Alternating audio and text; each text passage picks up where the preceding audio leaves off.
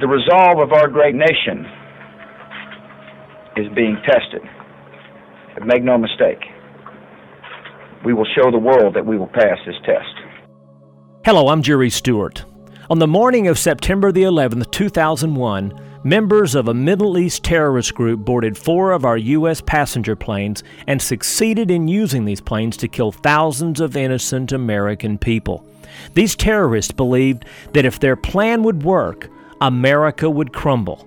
But they were wrong.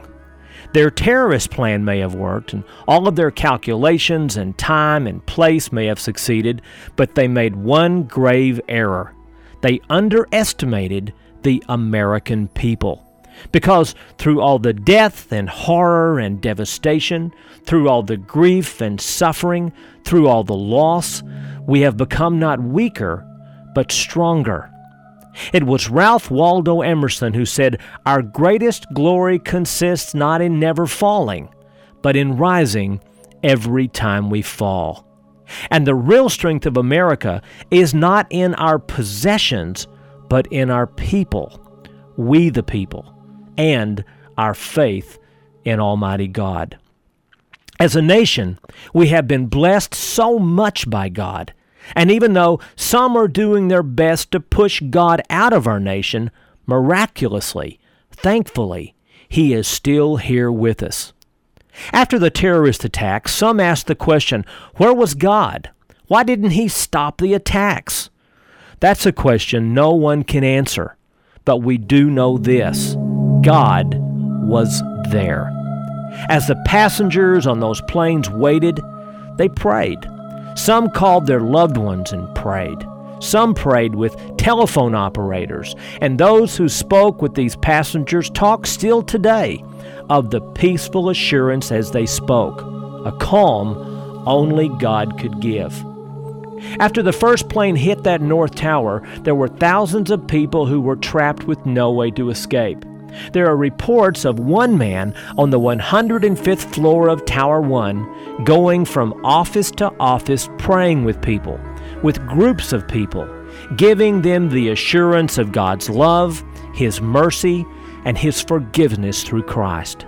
There are amazing stories of people who could have left but instead voluntarily stayed with the injured and those who could not get down the stairs. People who knew that by staying, they would never survive. Where did these people find the unbelievable courage to stay? From Almighty God. One firefighter who had just finished his final training the day before, his first assignment was the 9 11 fires.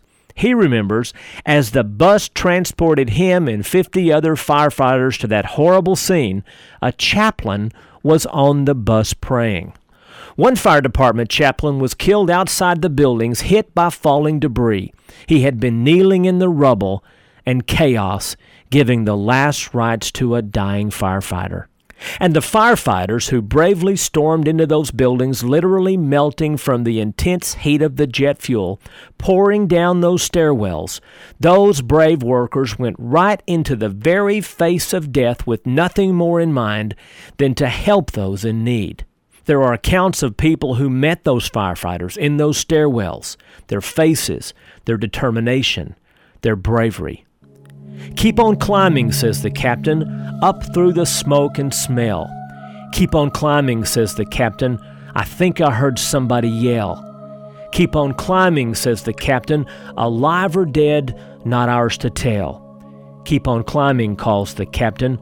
Forget about your pain. We have a few more floors to gain. Keep on climbing, yells the captain. We will bring them down again. Keep on climbing, cries the captain. If I can, so can you. Keep on climbing, orders the captain. Right now, I need your best from you. Keep on climbing, screams the captain. Forget about those sounds. It's just some girders twisting and some concrete falling down. Keep on climbing, whispers the captain. Climb right up to the light, right up to that sunshine. No smoke to smell, no fire to fight. Keep on climbing, sings the captain. That angel's hand will lead the way. Rest, boys, sighs the captain. You did your job today. Keep on climbing, praise your captain, eyes raised, headed for the top. And when you're tired and feel like quitting, remember them. They didn't stop. Yea, though I walk through the valley of the shadow of death, I will fear no evil, for thou art with me. Oh, yes, on 9 11, God was there to comfort and console, to hold His dear children oh so tight, to wrap them up in His loving arms and take them home. And that same God is here with us today to comfort you if you're hurting. Here with us today to give us in the midst of sorrow a peace in our hearts that only God can give. He is here with us today to mourn with us and the loss of so many brave Americans. We, the people. I'm Jerry Stewart, saying goodbye for now. And be assured, neither death nor life, nor angels, nor principalities, nor powers, nor things present, nor things to come, nor height, nor depth, nor any creature shall separate us from God's love. May God bless you, and may God bless America.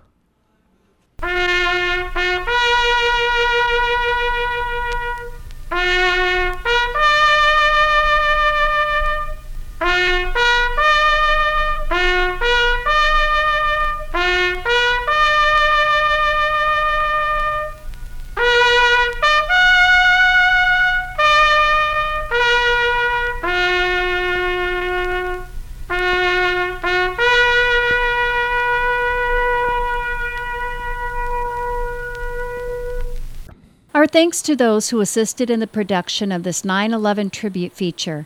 The poem, Climb Higher, was written by Langley City Fire Chief Jim McGregor. To know more about Jerry Stewart and his various patriotic programs and features, you can go now to his website at www.jerrystewartusa.com. May God bless our veterans, and God, please bless our America.